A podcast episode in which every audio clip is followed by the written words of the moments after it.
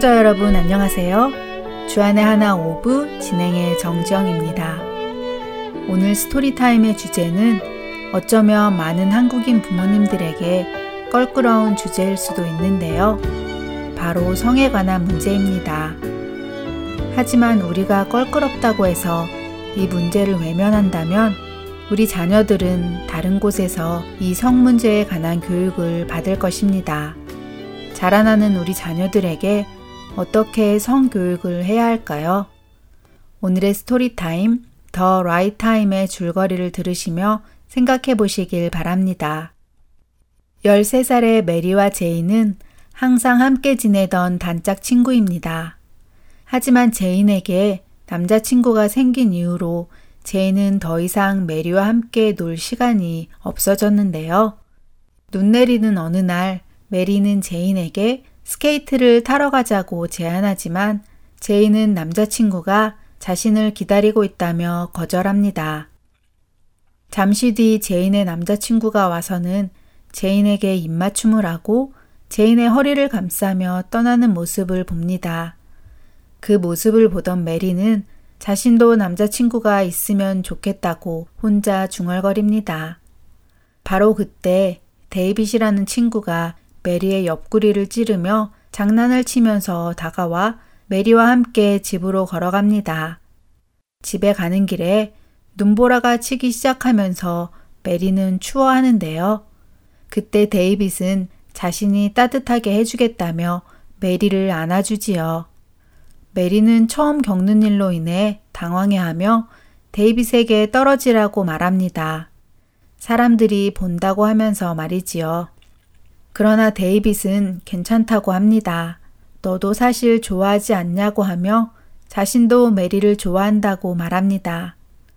데이빗의 그 말에 메리는 더욱 당황하며 자신의 집이 저기 보이는 곳에 있고 엄마가 언니와 함께 어디를 가려고 준비하시는 것 같다며 집에 가야겠다고 말합니다. 데이빗은 알겠다며 메리에게 입맞춤을 하지요. 놀란 메리는 무슨 짓이냐고 따지지만 데이빗은 내가 너를 좋아한다고 말하지 않았느냐며 별일 아니라고 답하고 둘은 헤어집니다. 집으로 돌아온 메리는 데이빗이 자신을 좋아한다고 말한 것을 되뇌이며 데이빗이 자신의 남자친구가 되도록 허락할까를 고민하지요. 그러나 곧 숙제를 하기 위해 연필과 마커를 찾기 시작합니다. 마커를 찾던 메리는 언니의 책상 서랍을 열어보게 되는데요. 그런데 우연히 언니의 책상 서랍 안에서 자신의 이름이 쓰여진 선물 상자를 발견하게 됩니다. 다음 주에 있는 메리의 생일을 위해 언니가 준비해 놓은 선물이었던 것입니다. 메리는 기뻐하며 서랍을 다시 닫았습니다. 하지만 언니가 자신에게 무슨 선물을 해주었을까 궁금해지기 시작합니다. 결국 메리는 티가 나지 않게 몰래 선물을 풀어보는데요.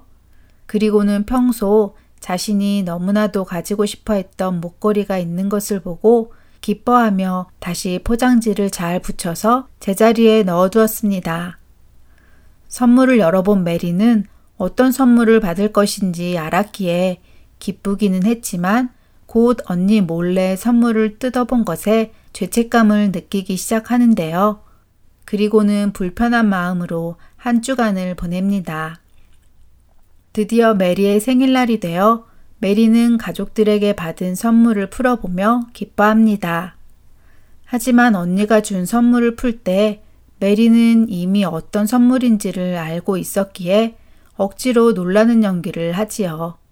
메리가 굉장히 기뻐할 것이라고 상상했던 언니는 기대보다 기뻐하지 않는 메리의 모습에 실망을 하며 혹시 선물이 마음에 들지 않는지 묻습니다. 메리는 양심의 가책을 느끼며 사실을 털어놓는데요. 지난주에 이미 언니의 선물을 풀어보았다고 말입니다. 바로 그때 메리는 한 통의 충격적인 전화를 받게 되는데요. 자신의 친구인 제인이 임신을 하여 더 이상 학교에 나오지 못한다는 소식을 듣게 된 것이지요. 통화 내용을 알게 된 엄마는 메리에게 아이는 분명 하나님이 주시는 선물이지만 남자와 여자가 결혼이라는 울타리 안에서 받는 것임을 알려주십니다. 그리고 남녀가 나누는 성관계 또한 하나님이 주신 선물이지만 이건 역시 오직 결혼을 한 부부에게만 주어지는 특별한 선물임을 알려주시지요. 궁금하다고 해서 하나님께서 주신 이 귀한 선물을 때가 되지 않았는데 미리 열어보는 것은 참된 기쁨을 잃어버리는 것이라고 알려주십니다. 마치 메리가 언니의 선물을 미리 뜯어보고 그것이 무엇인지 알았을 때 잠시 동안은 기뻤지만 그 후로 생일날까지 죄책감에 시달려야 했고 정말 선물을 여는 생일날에는 진정한 기쁨을 누리지 못한 것처럼 말입니다. 엄마는 결혼 전까지 순결을 지켜야 하는 것을 메리에게 말씀하시며 선물을 미리 열어보는 유혹에 넘어가지 않도록 계속 깨어서 기도해야 함을 강조하시며 드라마는 마칩니다. 잠시 찬양 한 곡 함께 하시고 돌아오겠습니다.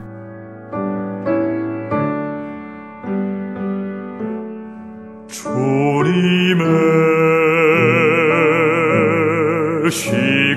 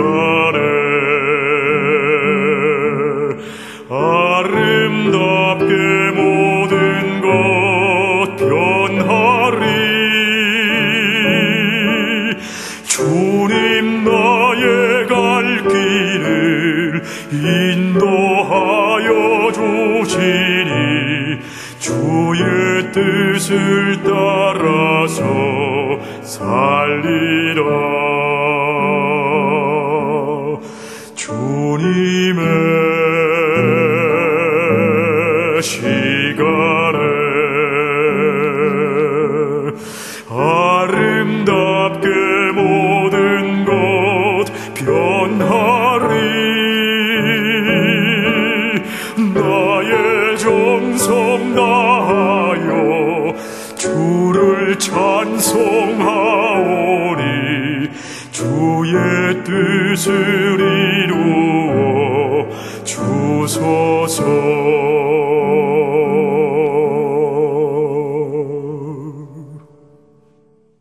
2014년 7월 한국의 교육부와 보건복지부 그리고 질병관리본부가 발표한 청소년 건강 형태 조사에 따르면 한국의 10대 청소년들 중 성경험이 있는 학생들의 평균 연령은 12.8세로 나타났습니다.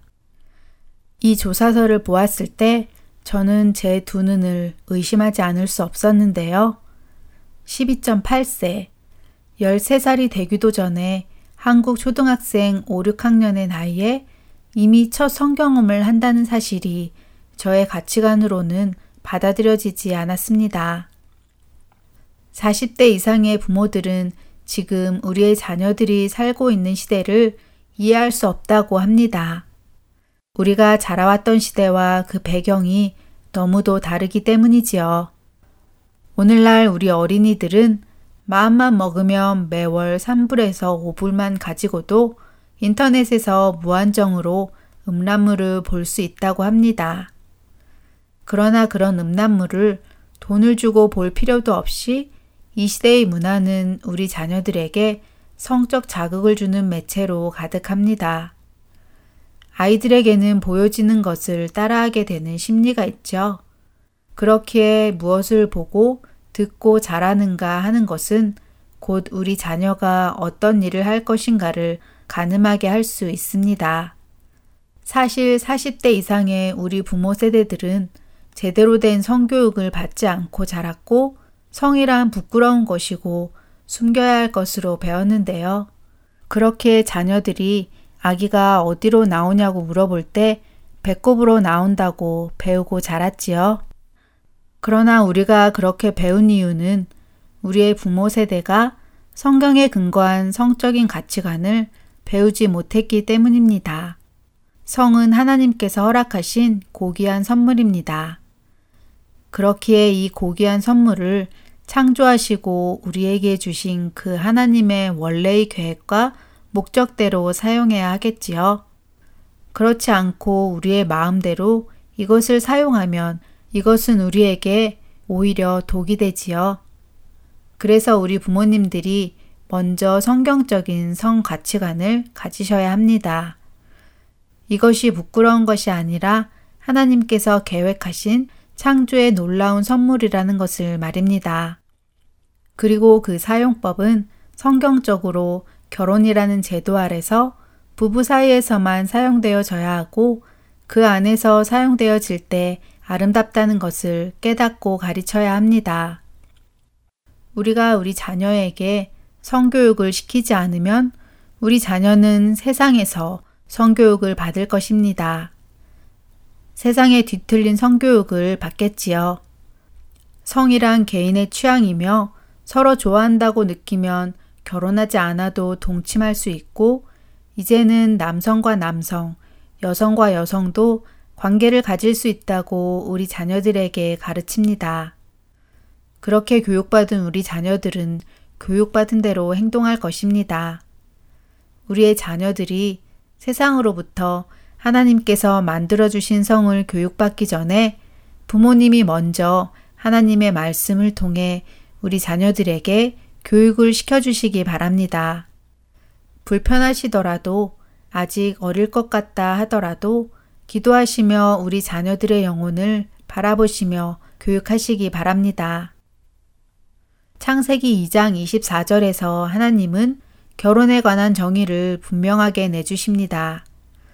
이러므로 남자가 부모를 떠나 그의 아내와 합하여 둘이 한 몸을 이룰지로다. 이것이 하나님께서 정해주신 결혼의 정의이며 성의 정의입니다. 이 정의를 신약에 와서 예수님께서 다시 한번 강조하시는데요. 마태복음 19장 4절과 5절 그리고 9절의 말씀입니다. 예수께서 대답하여 이르시되 사람을 지으신 이가 본래 그들을 남자와 여자로 지으시고 말씀하시기를 그러므로 사람이 그 부모를 떠나서 아내에게 합하여 그 둘이 한 몸이 될지니라 하신 것을 읽지 못하였느냐. 내가 너희에게 말하노니 누구든지 음행한 이유 외에 아내를 버리고 다른데 장가드는 자는 간음함이니라. 무엇보다도 중요한 성과 결혼에 관한 가치관, 우리 자녀들에게 올바르게 심어주시기 바랍니다. 주안의 하나 오부, 이제 다음 순서들로 이어드리겠습니다. 먼저 Let's Read the Bible 함께 하시겠습니다.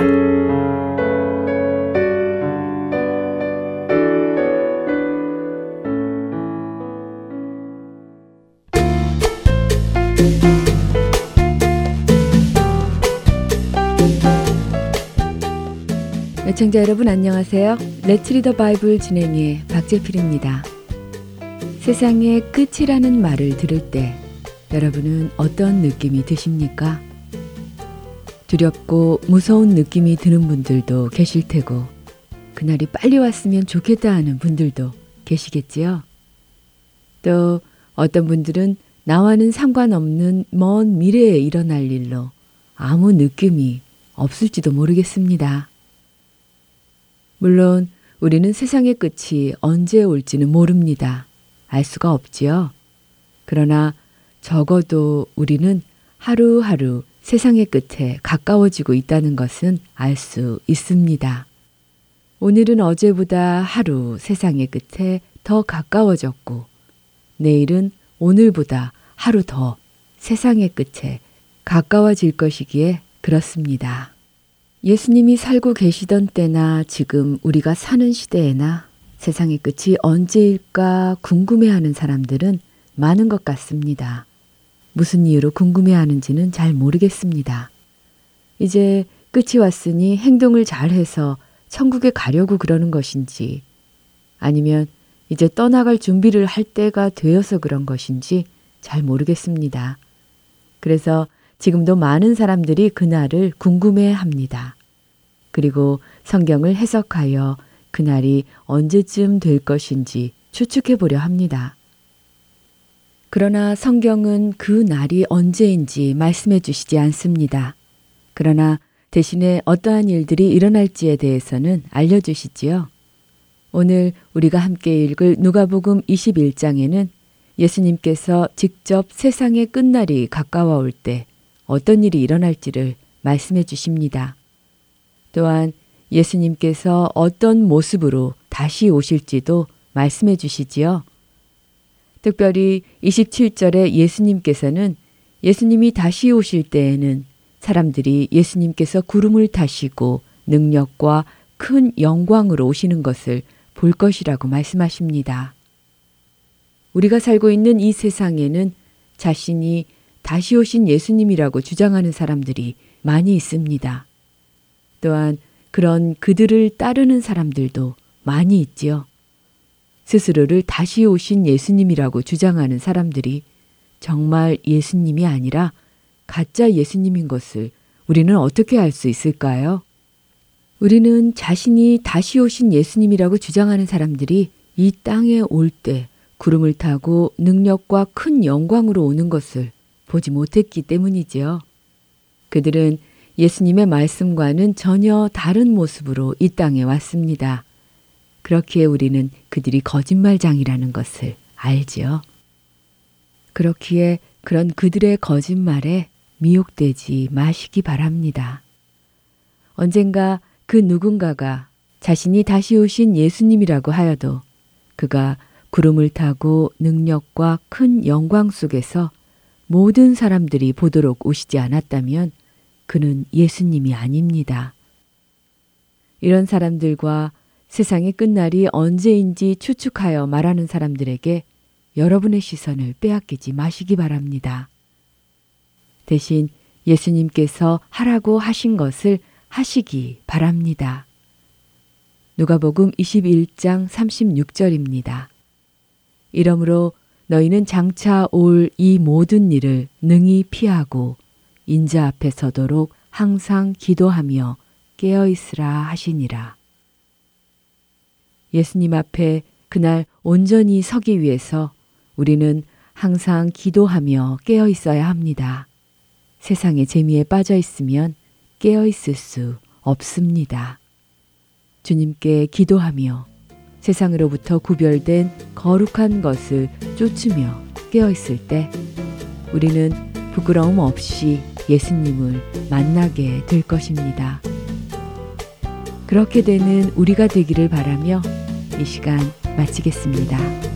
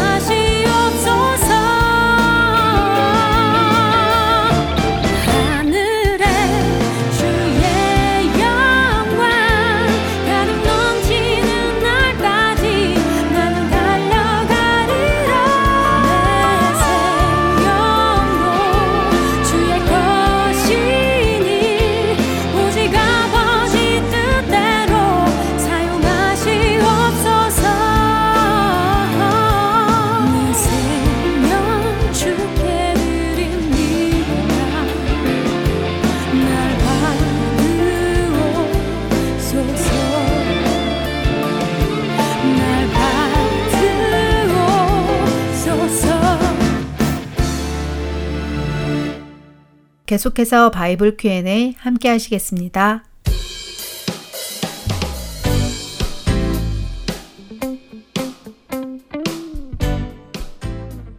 여러분 안녕하세요. 바이블 Q&A 진행의 김지영 전도사입니다. 바이블 Q&A 이 시간은 우리 자녀들이 신앙생활을 하며 가지게 되는 질문들을 들어보고 함께 그 답을 생각해 보는 시간이지요. 같은 내용이 영어로도 주안의 하나 6부에서 방송되고 있으니 자녀들과 함께 꼭 들어보시기 바랍니다. 자, 오늘은 어떤 질문이 들어와 있는지 함께 들어보고 오도록 할까요?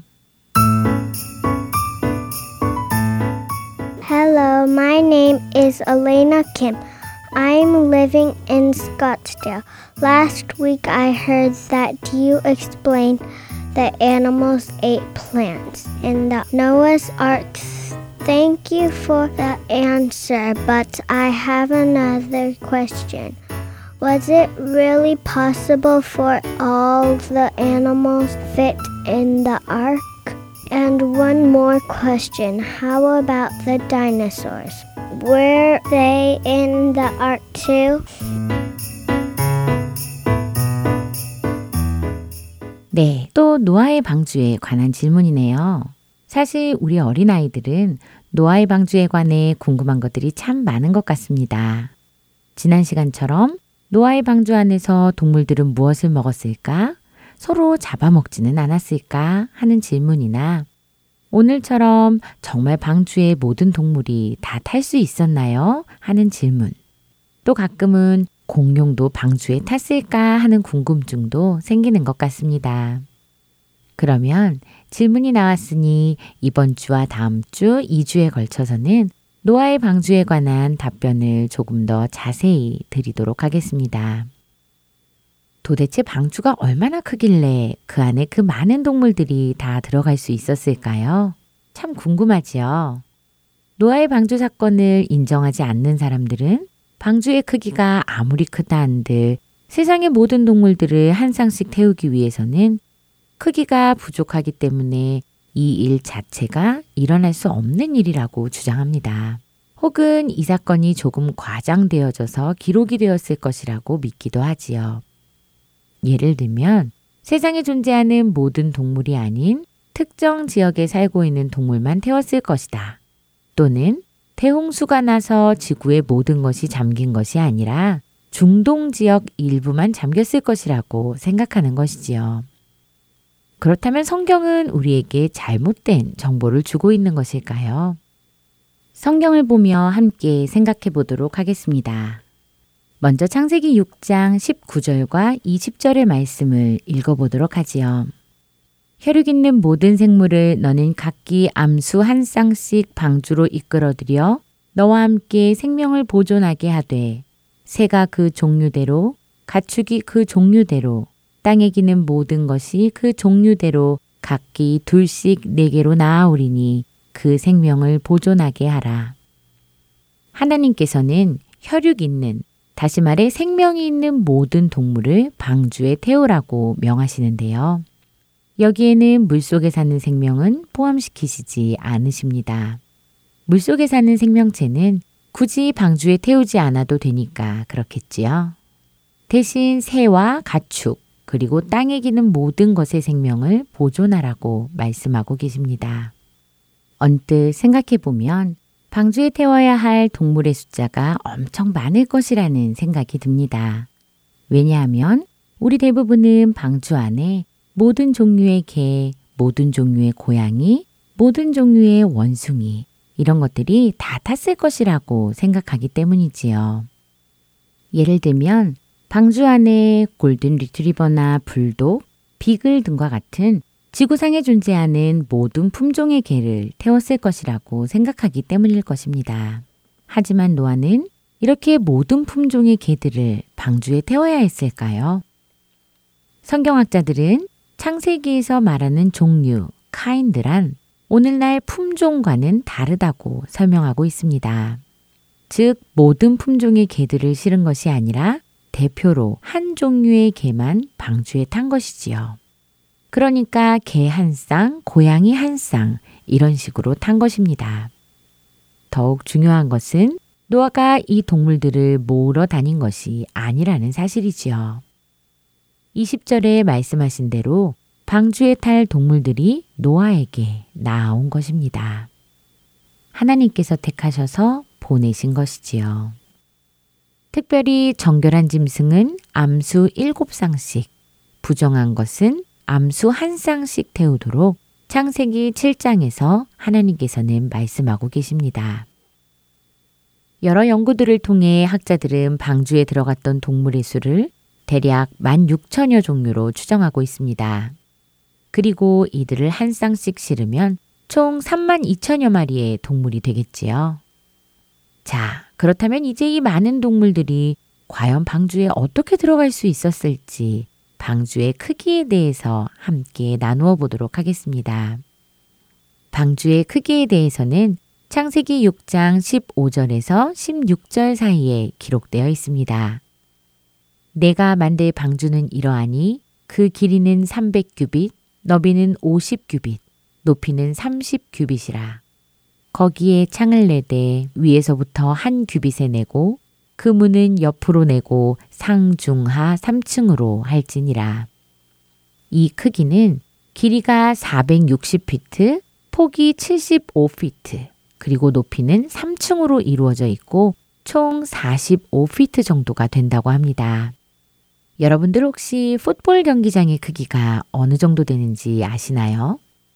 풋볼 경기장은 길이가 360피트, 폭이 160피트입니다. 그러니 방주 안에는 풋볼 경기장이 들어가고도 100피트나 남는다는 것이지요. 이제 방주 크기가 얼마 정도였는지 대략 감이 오시나요? 학자들은 모든 동물을 합하여 그 평균의 사이즈를 내면 양 한 마리가 동물의 평균 사이즈가 된다고 합니다. 그러니까 우리가 아는 개미부터 커다란 코끼리까지를 다 합쳐서 평균을 내면 양 한 마리의 사이즈가 나온다는 것이지요. 그럼 노아의 방주에 양이 몇 마리나 탈 수 있을까요? 학자들은 노아의 방주에 양이 대략 12만 5,280마리나 탈 수 있다고 합니다. 정말 어마어마하지요? 학자들은 실제로 양보다 몸집이 큰 동물의 수는 전체 동물의 11%를 넘지 않는다고 하네요. 양보다 상대적으로 몸집이 작은 동물의 수가 훨씬 많기 때문에 방주에 3만 2천여 마리의 동물을 실어도 방주 안에는 3분의 1 정도만 찬다고 합니다. 이렇게 방주의 크기를 계산해주고 또 동물의 숫자와 크기를 계산해주는 학자들이 계시니까 우리가 쉽게 알 수 있지요. 참 감사한 일입니다.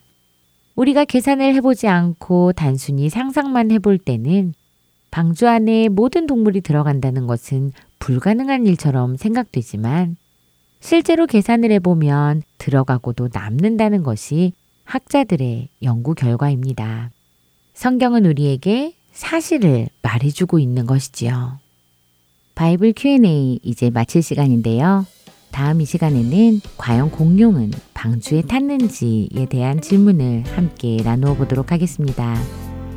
한 주간도 믿음의 눈으로 하나님의 말씀을 바라볼 수 있는 우리가 되기를 바라며 바이블 Q&A 여기서 마치겠습니다. 안녕히 계세요.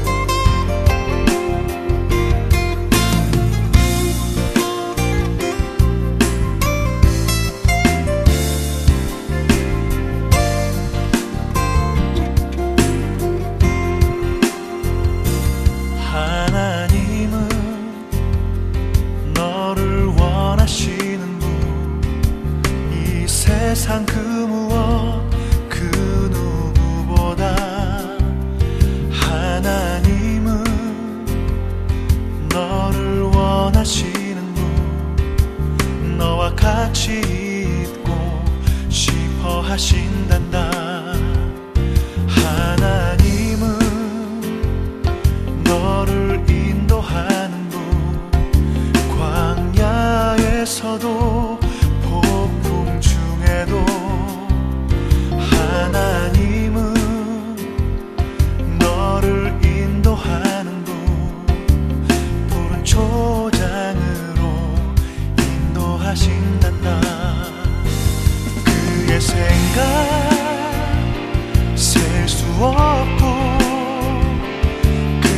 그의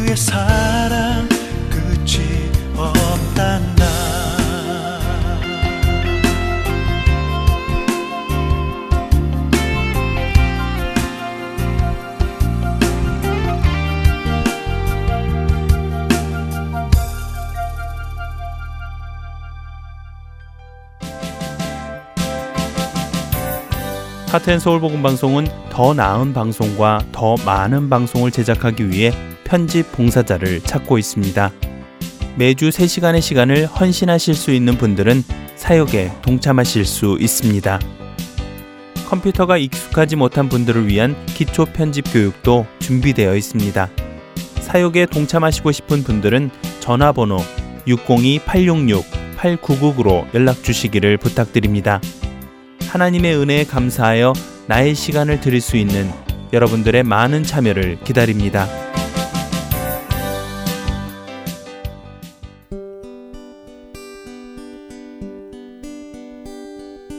기쁜 소식 사랑으로 땅끝까지 전하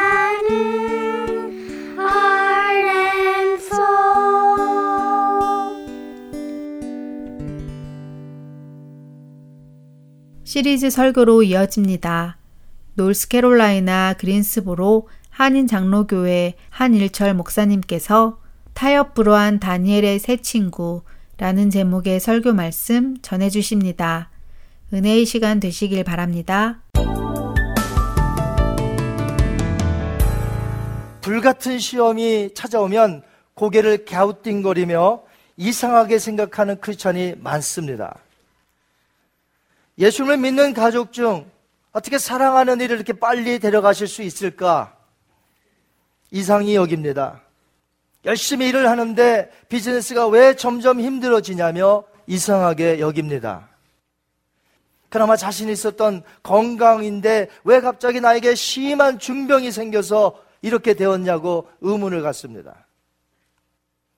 믿음으로 단기 선교, 어떤 선교지를 선교사로 갔는데 왜 더 큰 어려움을 당하느냐? 이것은 필경 무슨 일이 잘못된 거 아니냐? 이상이 여깁니다.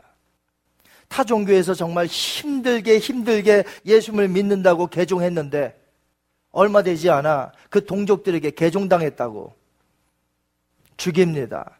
어떻게 이런 일이 일어날 수 있느냐? 이상하게 생각합니다. 한마디로 수많은 크리스찬들이 자신의 삶 속에서 평안과 행복만 있어야지 갑자기 찾아오는 이 불같은 시험들을 모두 싫어하며 이상히 여긴다는 것이에요. 여러분도 그렇게 생각하지 않으십니까? 하지만 베드로는 그렇게 생각하는 자들을 향해서 이렇게 썼어요. 한번 보겠습니다. 베드로전서 4장 12절과 13절. 사랑하는 자들아 너희를 연단하려고 오는 불시험을 이상한 일 당하는 것 같이 여기지 말고 오히려 너희가 그리스도의 고난에 참여하는 것으로 즐거워하라. 이는 그의 영광을 나타나실 때에 너희로 즐거워하고 기뻐하게 하려 함이라. 아멘. 이 세상에서 사는 사람은 누구나 할 것 없이 고난이 있습니다. 고난 없는 사람 없습니다. 여러분 가운데 고난이 없으신 분 계십니까? 하지만 사도 베드로가 말하는 것이 무엇입니까? 예수님을 구주로 믿고 사는 그 순간부터 세상 사람들이 당하지 않는 어려움의 영역이 크리스찬에게는 또 하나 있다는 거예요. 이것은 세상 사람은 당하지 않아요. 똑같이 어려움을 당하는 일들이 있어요. 불신자나 신자나. 그러나 이런 것들은 절대로 불신자는 당하지 않아요. 왜? 예수님을 안 믿기 때문에. 그러나 우리는 최소한 예수님을 믿기 때문에 당하는 어려움이 있다는 거예요. 불시험이. 여러분 예수님 믿으십니까? 그렇다면 여러분에게만 찾아오는 불시험이 있다는 거예요. 세상 사람은 몰라요. 당하지도 않아요. 우리들만 당하는 거예요. 왜? 예수님을 믿기 때문에.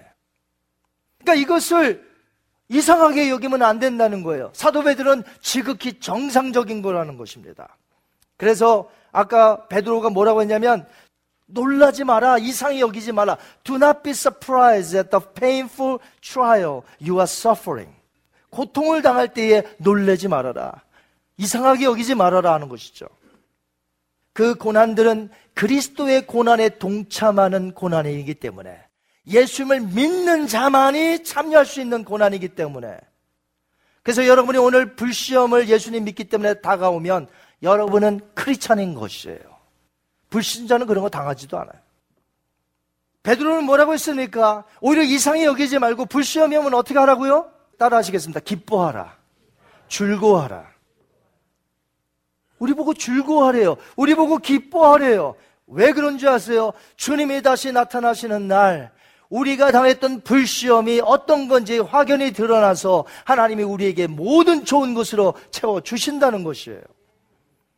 다시 한번 읽어볼까요? 사랑하는 자들아, 너희를 연단하려고 오는 불시험을 이상한 일 당하는 것 같이 여기지 말고 오히려 너희가 그리스도의 고난에 참여하는 것으로 즐거워하라. 이는 그의 영광을 나타나실 때에 너희로 즐거워하고 기뻐하게 하려 함이라. 아멘. 오늘 본문에 나타난 다니엘의 세 친구를 보세요. 그들은 살아계신 영호 하나님을 믿었기 때문에 그 불같은 시험을 통과합니다. 다른 사람들은 그 어려움에서 그냥 다 절하고 말았어요. 그러나 이 세 친구는 불같은 시험을 만나는 거예요. 왜? 살아계신 하나님을 믿으니까. 그러므로 우리에게 불같은 시험이 오는 것을 이상히 여기지 마세요.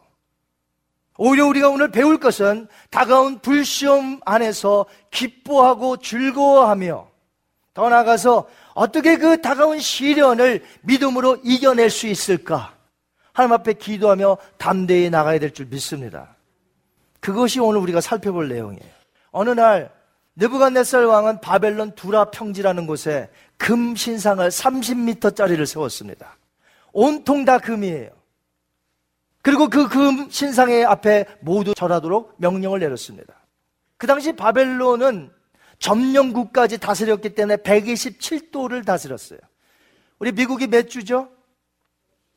50주인데 아마 이 주 같은 건지 아니면 어, 카운티 같은 건지 모르겠습니다만 아무튼 127도를 다스렸어요. 거기에 각 지방의 각계 각층의 지도자들을 금신상의 낙성식에 전부 참여하도록 강요했습니다. 이미 바벨론 나라에는 우상이 많아요. 그런데 느부갓네살 왕은 왜 또 하나의 금신상을 지금 만들었을까? 우린 여기서 놓치지 말아야 할 중요한 게 있어요. 먼저 이 금신상을 바벨론 두라 평지에 세운 시기, 그 타이밍을 한번 봐야 돼요. 이 타이밍은 언제냐면 바벨론 왕이 신상에 대한 꿈을 꾼 지 20년 가까이 흐른 때예요. 그러니까 2장과 3장은 20년이라는 갭이 있는 거예요. 어느덧 다니엘의 새 친구의 나이도 30대 후반이 되었습니다. 바벨론에 이미 많은 신상들이 있었는데도 불구하고 왜 느부갓네살 왕은 또 하나의 금 신상을 만들어 절을 하도록 하는 종교 의식을 행했을까요? 그것은 20년 전에 그 바벨론 느부갓네살 왕이 꿈에서 본 그 신상을 잊지 못했기 때문에 만든 겁니다. 지혜로운 사람 같으면 예전의 일을 거울 삼아 바르게 살아가죠. 그러나 무지하고 어리석은 사람은 예전의 일을 더 기억하여 더 나쁜 대로 나아갑니다. 이게 어리석은 사람의 행동인데 바벨론 왕은 후자에 속해요. 어리석다는 것이죠. 그는 약 20년 전에 다니엘의 꿈 해석을 통하여 자신의 나라가 금으로 된 머리 부분이지만 다른 나라에게 멸망당할 것이라는 예언을 받았습니다. 그 당시에 몹시 불길하고 기분이 나쁘지만 그 꿈이 너무나 다른 사람은 해석을 못 해주니까 다니엘의 하나님만 꿈을 해석해 줬기 때문에 그 꿈이 불길하든 그 꿈이 우리나라에 좋지 않든 상관없이 일단 받아들일 수밖에 없는 거예요. 그래서 하나님을 찬양했어요, 그때.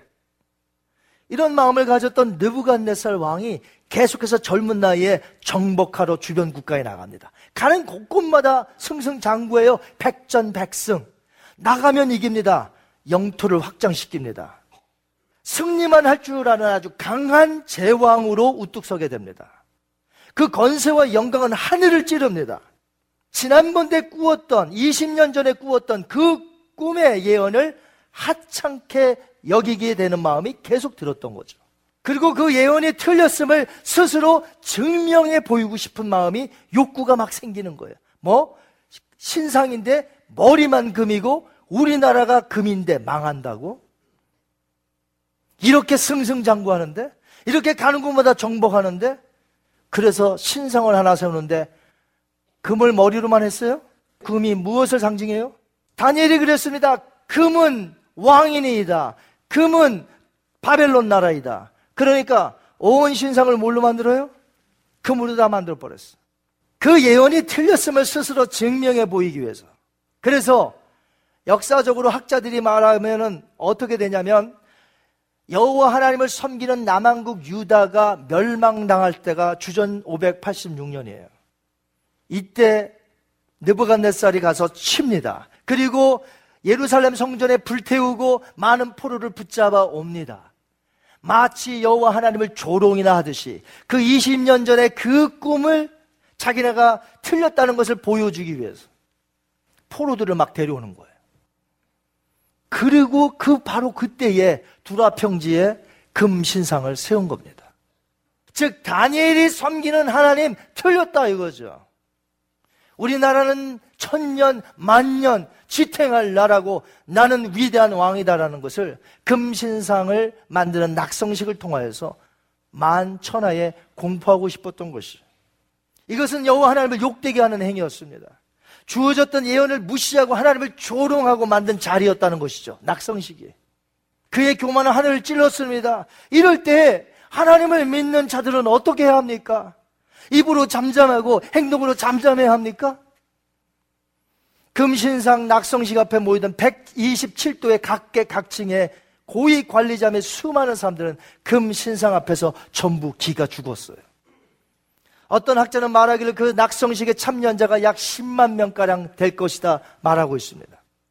주변의 모든 나라를 정복한 느부갓나살 왕의 그 권세와 영광, 금으로 된 30m짜리의 그 번쩍번쩍거리는 위험 앞에서 세계 각국에서 정복당한 자들은 기가 죽을 수밖에 없는 거예요.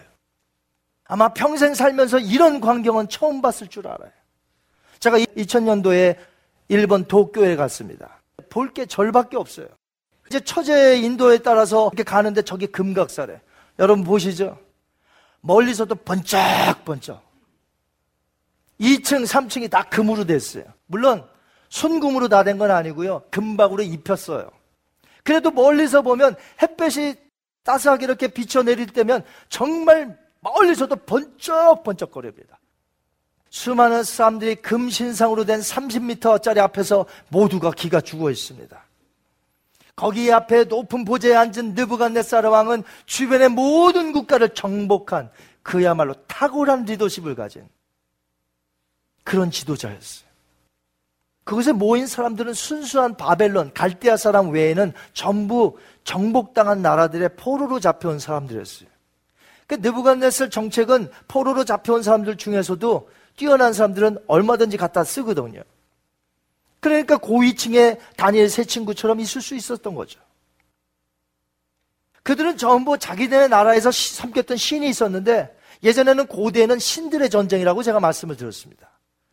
어떤 나라가 어떤 나라를 이기게 되면 이쪽 신이 더 위대하다는 거예요. 그래서 이 신이 약하다는 거죠.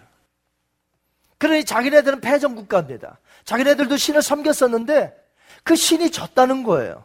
그러니까 바벨론 신 섬길 수 있어요. 그리고 또 하나의 금신상 얼마든지 섬길 수 있어요. 그래서 모두가 다 절한 겁니다. 여러분, 하나의 신이 아닌 다신론을 믿는 사람들은 얼마든지 또 다른 신을 섬길 수 있어요. 그러나 유일신을 섬기는 사람은 다른 신에게 절할 수 없는 거예요. 왜? 유일하신 하나님만 믿으니까. 그러나 내가 이 신도 섬기고 저 신도 섬긴다면 또 하나 신을 왜 못 섬기겠어요? 얼마든지 믿을 수 있지. 그래서 종교다원주의가 무서운 겁니다. 교회에서는 생명 걸고 종교다원주의를 반대하는 겁니다. 저기에도 구원이 있고 여기도 구원이 있는 게 아니란 말이에요. 여기는 생명 걸어야 된다는 것이죠. 오직 예수님만 구원이 있는 것입니다. 예수님께서 뭐라고 하셨어요? 내가 길이요 진리요 생명이니 나로 말미암지 않고는 아버지께로 올 자가 없느니라. 예수님만이 하나님이시고 예수님만이 구세주가 되신다는 거죠. 다니엘의 새 친구가 그렇게 믿었던 여호와가 우리가 믿는 예수님이란 말이죠. 다니엘의 새 친구에게 이게 큰 문제가 된 겁니다. 우리에게도 똑같은 문제가 될 수 있어요. 유일신을 섬기기 때문에. 성경에서는 유일신만 가르칩니다. 다른 신은 없다고 가르쳐요. 그럼 왜 수많은 사람들이 다른 신을 섬겨요? 그 다 가짜예요. 없어요. 이 세상에 신이라는 없어요. 우리 하나님 외에는. 그런데 왜 섬깁니까? 그렇게 여기는 거예요. 없는데. 또 하나는 마귀가 미혹의 영이잖아요. 그 눈들 가립니다. 그러니까 우상을 섬기게 만드는 거죠. 여러분 확실히 해두시기 바랍니다. 이 세상에 하나님 외에는 신이 없습니다. 귀신도 신이 아니에요. 천사였다가 타락한 것이지. 새 친구는 이것을 너무나 잘 알고 있었어요. 유일신 하나님, 여호와 하나님. 그 여호와 하나님 외에 그 어떤 헛된 우상에게 절을 하겠습니까? 못하는 거죠. 또 한 가지는 자기 나라 유다 왕국이 바벨론에 의해 멸망당했다는 소식을 접했습니다. 불탔다는 소식을 들었어요. 예루살렘 성전이. 하나님의 거룩한 이름이 이 죄악된 유다 백성으로 인해서 땅에 떨어진 것을 느꼈어요. 하나님의 영광이 가려워졌습니다. 얼마나 다 손가락질할까? 여호와 하나님이 어디 계시냐? 살아있으면 이렇게 되겠느냐? 이럴 때 신앙을 가져야 되는 거죠. 하나님이 무능해서 예루살렘이 멸망한 것이 아니라 하나님의 뜻이 있어서 이 죄악된 유다 백성 때문에 하나님이 그렇게 하셨다는 것을 알고 있었어요. 자, 금신상에게 다 절하라고 합니다. 우리 크리스찬들이 어떻게 해야 되겠습니까? 여기서 고개를 숙이고 절을 해야 되겠습니까? 아니면 여기서 하나님의 영광을 드 높여야 되겠습니까? 모두가 절을 하는데 세 사람만 안 했단 말이에요. 세 사람만. 우리가 믿는 예수님만이 참 신인 줄 믿고 우리는 예수님만 섬겨야 될 줄 믿습니다. 예수님만 섬겨야 돼요. 제자인가 팬인가라는 거기 보면 이런 내용이 나와요. 결혼한 부인이 남편에게 사랑을 고백합니다. 부인이 남편에게 여보, honey, I love you so much. 너무너무 사랑해요. 앞으로 더욱 사랑할게요. 더욱 헌신할게요. 단 한 가지 조건이 있어요. 계속해서 다른 사람과 연애하고 싶어요. 그러면 어떤 남편이 어, 당신 나에게 사랑을 고백해주고 나에게 앞으로 더 헌신해 주겠다니 너무 고마워. 그래, 살짝살짝 연애하고 다녀. 이런 남편이 있으면 여기 나와보세요. 그런데 오늘날 크리스찬이 똑같이 하나님한테 한다는 거예요. 하나님 아버지, 내가 주님을 사랑합니다. I love you so much. 내가 하나님 앞에 더 헌신할게요. 앞으로 더 시간을 드릴게요. 근데 내가 좋아하는 것들이 좀 있는데 그 우상들, 그 내가 좋아하는 것들, 쾌락의 신, 물질의 신, 이런 것들 내가 연애를 할 때 괜찮죠? 하나님 말씀하십니다. 괜찮지 않노라. 어떻게 부인이 남편을 두고 다른 사람들과 연애할 수 있어요? 그걸 기뻐할 남편이 어디 있어요? 그것을 기뻐할 하나님이 아니란 말이죠. 하나님은 질투의 하나님이신지라. 그렇게 하나님도 섬기고 하나님도 사랑하고 세상도 사랑하고 쾌락을 사랑하고 물질을 사랑하고 이렇게 하는 사람 이게 진짜 예수님 섬기는 사람 아니에요. 예수님을 섬기는 것 같은데 다른 것들도 함께 섬기는 것 하나님은 용납하지 않으십니다. 여러분은 예수님만 섬기십니까? 예수님이 그 구약에서 말씀하신 여호와 하나님, 그 다니엘의 세 친구가 그렇게 확고히 믿었던 그 여호와 하나님이 우리가 믿는 예수님이란 말이에요. 다니엘과 세 친구들은 온전히 섬겼습니다. 느부갓네살은 자신을 우상하여 신들 중에 으뜸이라고 세웠어요. 전부 절해라. 절하지 않는 자는 누구를 막론하고 풀무불에 넣어놓는다고 위협까지 했어요. 이제 왕의 모든 계획이 시나리오대로 다 되어가는 것 같아요. 다 절합니다. 아마 왕은 저 높은 보좌에 멀리 있으니까 저렇게 서 있는 걸 잘 못 봤을지도 몰라요. 그런데 어떤 갈대아 사람, 바벨론 사람이 신하가 찾아와서 참소합니다. 저 세 사람을 참소해요. 이 세상에는 정말 못된 자들이 있어요. 그런 사람들이 예수님을 믿는 자들을 더 힘들게 하죠. 시기하고 질투하고 참수하고 비방하고 방해합니다. 고자질합니다. 누명을 씌웁니다. 하지도 않았는데 했다고 그래요. 또 부풀려 말해요. 우리를 넘어뜨게 만드는 이 참수하는 자들이 있단 말이에요, 이 세상에. 우리 크리스찬들. 정말 원수 같은 자들이에요. 어떻게 할까요? 다니엘서 6장에도 보면 다니엘을 또 참수하죠. 그래서 사자굴에 넣게 되죠. 이렇게 참수하는 자들이 있어요. 우리 주변에 믿지 않는 자들이 믿는 자들을 그렇게 해요. 근데 어떻게 할까요? 그 원수 같은 자들은 어떻게 할까요? 하나님이 다 보고 계십니다. 원수 갚는 것이 내게 있으니 내가 누구예요? 하나님. 우리 보고 원수 갚지 말래요. 누가 참소하더라도 그것을 견뎌내래요. 그럼 하나님이 다 보고 계시니 하나님이 해결해 주신다는 것입니다. 그 왕에게 나온 사람들이 그러지 않아도 저새 친구 꼴불견이었는데 다른 나라에서 끌려온 자들이 자기네보다 더 높단 말이죠. 그래서 항상 불평했는데 이번에 잘 된 거죠. 참수하는 거죠. 이제 목이 달아나게 하는 것이죠. 왕은 그 참소를 듣고 화가 머리 끝까지 났습니다. 당장 자기 앞에 데리고 오라고 합니다. 끌고 와보니 누구예요? 다니엘의 새 친구. 왕이 그들을 보고 무엇을 느꼈을까요? 여기서 많은 사람들이 궁금해하는 거 있습니다. 뭘까요? 다니엘은 어디 있느냐는 거예요. 왜 다니엘은 나오지 않느냐는 거죠. 다니엘이 있었으면 내 사람이어야 되는데 왜 다니엘의 세 친구만 나오냐는 것이죠. 여기서 학자들은 이렇게 설명을 합니다. 느부갓네살 왕이 이 다니엘을 출타시켰대요. 자기 왕 대신에 총리 대신이었거든요. 그러니까 왕의 권한으로 왕의 일을 보도록 어딘가 보냈다는 거예요. 다른 곳에. 왜일까요? 다니엘이 있으면 이거 금신상 만들기가 조금 그래요. 왜냐하면 20년 전에 그 해석을 해 주었던 사람, 그 뛰어난 사람, 그 지식과 그 모든 지식이 다른 술객보다 10배나 많은 그 사람 앞에서 차마 이 왕이라도 어떻게 할 수가 없었던 거죠. 옆에 두 잔이 분명히 반대할 거고, 그러자니 자기의 그 권한은 안 쓸 것이고, 그러니까 출타했다. 보내버렸어요. 상당히 설득력 있는 주장입니다. 학자들의 연구예요. 그렇다면 다니엘의 그 역량이 얼마나 컸다는 것이에요. 왕도 함부로 할 수 없는 사람. 포로로 잡혀온 사람이 그는 아무것도 없었어요. 그런데 하나님 중심으로 사니까 왕이 함부로 할 수 없는 임팩트가 있는 사람. 저와 여러분이 이민 생활에 뭐 가진 거 있습니까? 미국에서? 우리가 뭘 가졌습니까? 그러나 예수님 중심으로 살면 우리가 얼마든지 임팩트를 주는 생활을 할 수 있다는 것이에요. 여러분 그렇게 살 수 있습니다.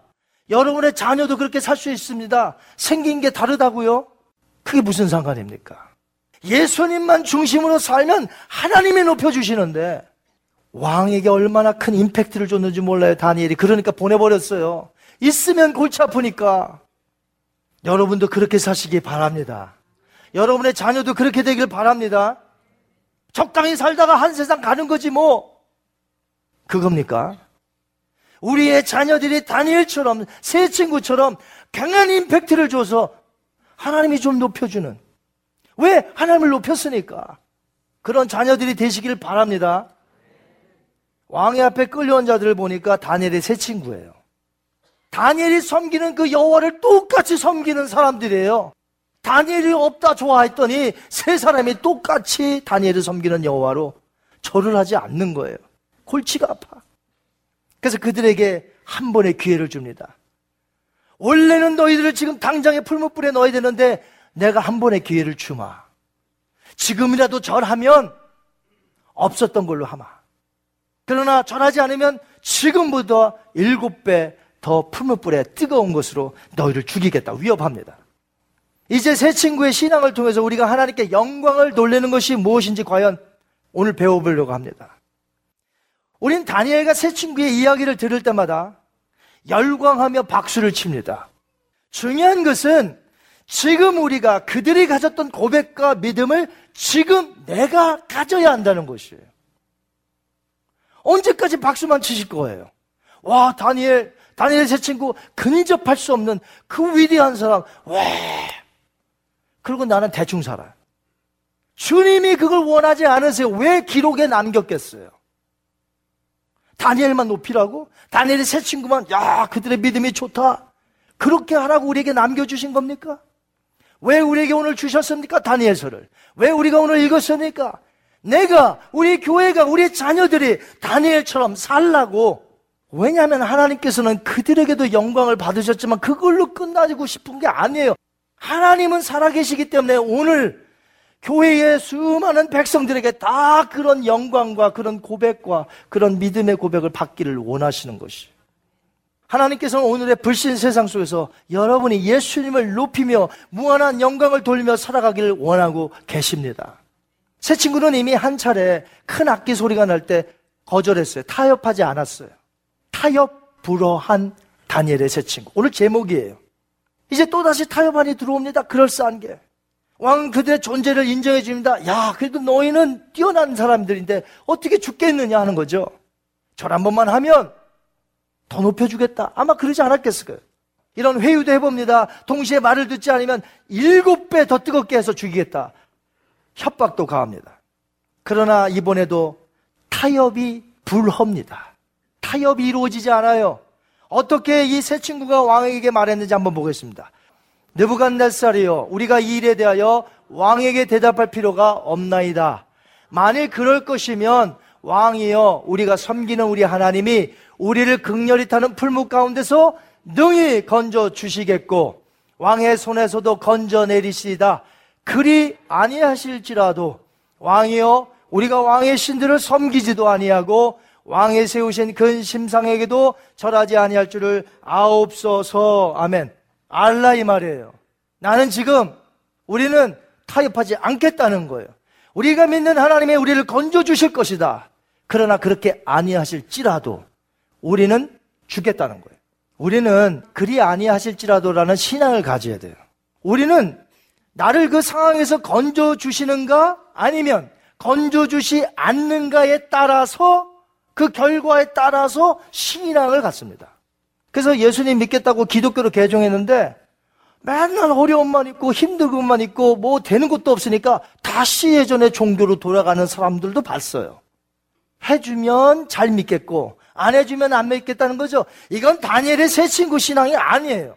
혹시 여러분 가운데서도 이런 신앙으로 지금 신앙생활하고 있다면 그거는 신앙이 아니에요. 그건 예수 믿는 거 아니에요. 십자가에서 고통과 고초와 왜요? 목숨을 왜 내놓으셨습니까? 나 때문에 우리 위하여 생명을 다 버리신 거예요. 그런데 우리는 봐가면서 신앙생활 하는 거예요? 나에게 잘해주시면 내가 믿고 계속해서 어려운 일 있으면 안 믿고 그게 어디 신앙입니까? 사나 죽으나 나는 주의 것이로다. 이게 크리스찬의 고백이에요. 교회 생활 해보고 잘 되면 믿을 거고 안 되면 가차없이 안 나오고 안 믿을 거예요. 그런 신앙은 없어요. 그건 잘못된 신앙이에요. 그건 예수님 믿는 거 아니에요. 따라다니는 팬이에요, 팬. 제자가 아니고. 우리에게는 불시험을 이상히 여기질 않아요. 우리는 모든 것을 다 하나님의 주권에 맡기고 사는 거예요. 비록 내가 죽더라도. 그래서 에스더도 뭐라고 했습니까?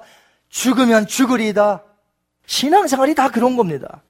날 위해서 십자가에서 희생 나가신 그 주님이 너무나 고귀하고 너무나 위대하시고 내 생명 바치는 거예요. 그래서 선교사님들이 선교로 가는 겁니다. 목숨을 아꼈다면 가지도 않아요. 오늘 말씀을 듣고 그동안 나에게 불시험이 왔던 것을 이상하게 여겼다면 이제 이상하게 여기지 마세요. 베드로는 그런 시험이 오거든 오히려 즐거워하라 했습니다. 저는 다니엘의 새 친구가 담대하게 왕에게 고백하는 이 모습 그리 아니하실지라도 우리는 왕에게 대답할 것이 없나이다. 마음의 평강과 마음의 기쁨이 없었을까요? 속으로는 무서워하면서 겉으로는 그리 아니하실지라도 이렇게 했을까요? 아니면 밀려오는 그 평강과 하나님의 주시는 하늘의 위로 속에 순교자들의 이야기를 들어보면 그때의 그 마음 속의 평강, 목숨을 뺏어가는데도 그때의 그 담대함, 이건요, 하나님이 주시는 거예요. 그들이 두려우면서 이런 고백했을까요? 그리 아니라 하실지라도. 아니요. 마음에 밀려오는 평강과 기쁨 속에 우리는 주를 위하여 죽습니다. 왕이여 지체하지 마소서. 아무리 그래봐야 소용없나이다. 이 담대함, 이 믿음, 기쁨은 하나님의 약속과 그 신뢰의 뿌리를 두고 있는 것이에요. 사도 바울도 복음 전하다 감옥에 갇혔습니다. 매를 맞습니다. 어려움을 겪습니다. 근데 어떻게 그 안에서 기뻐할 수 있느냐 하는 거죠. 하나님의 말씀과 약속의 신뢰의 뿌리를 두었기 때문에 기뻐할 수 있었고 밖에 있는 교회 밖에 있는 교회에게 기뻐하라. 내가 다시 말하노니 기뻐하라 말할 수 있는 거예요. 하나님께서는 이미 그들의 고백과 믿음을 받으셨어요. 이미 하나님은 그들에게부터 영광을 받으셨어요. 화가 치밀은 왕이 그들 7배나 더 뜨겁게 한 풀무불에 집어넣으라고 고함칩니다. 성경에 보니까 얼마나 뜨거웠던지 어떻게 돼요? 붙들고 갔던 용사가 타 죽었습니다. 몸에 그을림도 없고 불탄 냄새도 없고 그 안에서 막 불 속에서 뛰어다니는 거예요. 그랬더니 느부간다스를 보니까 세 명을 분명히 넣었는데 몇 명이에요? 네 명. 저게 누구냐? 마치 보니까 신의 아들들 같은데. 학자들은 말합니다. 성육신 하시기 전에 예수 그리스도였을 것이다. 그럴 수 있어요. 또 학자들은 말합니다. 천사 중에 한 명일 것이다. 그럴 수 있어요. 그들이 누구든지 그건 중요한 게 아니에요. 하나님이 그들을 보호하시기 위해서 하나님의 메신저를 보내셨다는 거예요. 이게 중요한 거예요. 그래서 너무나 놀란 이 느부갓네살 왕은 그들 보고 나오라고 하니까 세 명이 나오는데 불탄 그을린 것도 없고 냄새도 안 나요. 하나님의 절대적인 보호하심. 이 광경을 27절에 보니까 누가 봤느냐? 총독, 지사, 행정관, 왕의 모사들이 다 봤어요. 그들이 흩어지면 무슨 얘기 할까요? 우리가 뭐든지 얘기하잖아요. 본 것을. 하나님의 영광이 드높이고 다니엘의 새 친구가 쭉 소문에 퍼집니다. 왕은 또 어떻습니까? 20년 전에 다니엘의 하나님에 대해서 다시 한번 소름 끼치도록 느끼는 것이죠. 그 하나님은 살아계신 분이었구나. 다니엘의 새 친구의 하나님이 여호와니라. 어떻게 이런 곳에서 구원할 자가 또 다른 신이 있겠느냐? 조소를 보냅니다. 왕이 도장을 직접 찍어갖고는 127도의 조소를 보내요. 누구든지 다니엘의 새 친구가 섬기는 여호와 하나님에 대해서 말을 함부로 했다가는 그 몸을 쪼갤 것이고 그 집을 걸음토기로 만들어 버릴 것이니라. 그리고 왕이 새 친구를 바벨론도에서 더욱 높였다고 30절에 나오고 있습니다. 저는 다니엘서를 준비하면서 우리 크리스찬들이 그 어떤 상황 속에서도 핑계되어서는 안 된다고 봅니다. 그 어떤 환경 속에서도 우리는 핑계대서는 안 된다는 거예요. 왜? 다니엘의 새 친구, 다니엘은 어떤 극악한 상황 속에서도 이겨냈어요. 여러분의 환경이 힘드십니까? 어려우십니까? 그래서 핑계가 있으십니까? 그 핑계도 대시 말라는 거예요. 왜? 다니엘의 새 친구와 다니엘은 그 환경 속이라면 어떻게 할까요? 여러분 같이 핑계를 대고 있을까요? 계속해서 핑계를 대고 아, 이러니까 할 수 없어. 내가 조금 있다가 잘할게요. 내가 지금은 힘들어요. 내가 너무 힘들어서 기도할 수가 없어요. 다니엘과 다니엘 새 친구는 그렇지 않았어요. 우리 하나님이 우리에게 원하시는 것이 뭐죠? 어떤 상황 속에서도 다니엘과 새 친구 같은 믿음을 가지라는 것이죠. 할 수 있는 거예요. 그들도 했는데 원래대로 하자면 뜻을 정하고 못 먹는다고 할 때에 그들은 죽어야 되고 그들은 더 거기서 탈락되어 있어야 됐어요. 그리고요, 이때 지금 절하지 않으면 어떻게 돼요? 죽었어야 됐어요. 그런데 웬일입니까? 뜻을 정했더니 더 높아지고 절하지 않았더니 더 높아집니다. 이게 하나님의 원리라 이거죠. 이 불신 사회 속에서 우리가 타협하지 말아야 하는 이유죠. 하나님이 죽으셨습니까? 하나님은 오늘 살아계십니다. 우리 아버지가 되신다는 거죠. 더 이상의 환경에 핑계 댈수 없습니다. 더 이상의 소극적으로 나갈 수 없습니다. 적극적으로 나가야 됩니다. 믿음으로 나가야 됩니다. 하나님이 해결해 주신단 말이죠. 이런 믿음을 가지라 이거죠, 우리에게. 이것이 산 믿음이라 이거죠. 산 믿음. 불신 사회에서 예수님의 이름을 높이기가 너무 힘들다고 말씀하시는 분 여기 혹시 계십니까? 환경이 너무 힘들어서 제대로 신앙생활을 할 수 없다고 말씀하시는 분 여기 계십니까? 환경이 좀 더 좋아지면 제대로 한번 섬겨보겠다고 나중만을 자꾸만 기약하시는 분 여기 계십니까? 그렇다면 여러분은 이 세상과 타협 중이에요. 타협하고 있어요, 지금. 새 친구는 절대로 타협하지 않았습니다. 먹는 문제 앞에서도 타협하지 않았고, 금신상 앞에서도 절하지 않았습니다. 만약 타협했다면 수많은 우상을 섬기는 자 앞에서 여호와 하나님도 그렇고 그런 신들 중에 하나로 전락되었을 것입니다. 그러나 모두 절할 때 그들은 절하지 않았고 결국에 풀무불 속에 들어갔다 나와서 모든 이들이 찬송하는 여호와 하나님이 되었다는 것이죠. 타협하지 않은 그들의 신앙을 통하여 여호와 하나님이 누구인지 예수 그리스도가 누구인지 오늘 강하게 임팩트를 줄 수 있습니다. 임팩트를 주되 127도에 사는 고위 관리들에게 주었으니 그들이 가는 곳마다 말하고 다닐 거 아니겠어요? 타협하지 않는 신앙은 놀라운 기적을 일으킵니다. 하나님께서 영광을 받으십니다. 불의 세력을 멸할 수 있습니다. 저와 여러분이 타협하지 않을 때 말이죠. 하나님이 여러분들을 높여 주실 줄 믿습니다. 오늘 이런 신앙, 살아있는 신앙, 이런 신앙을 가지고 승리하시는 저와 여러분이 되시기를 주님의 이름으로 축원드립니다.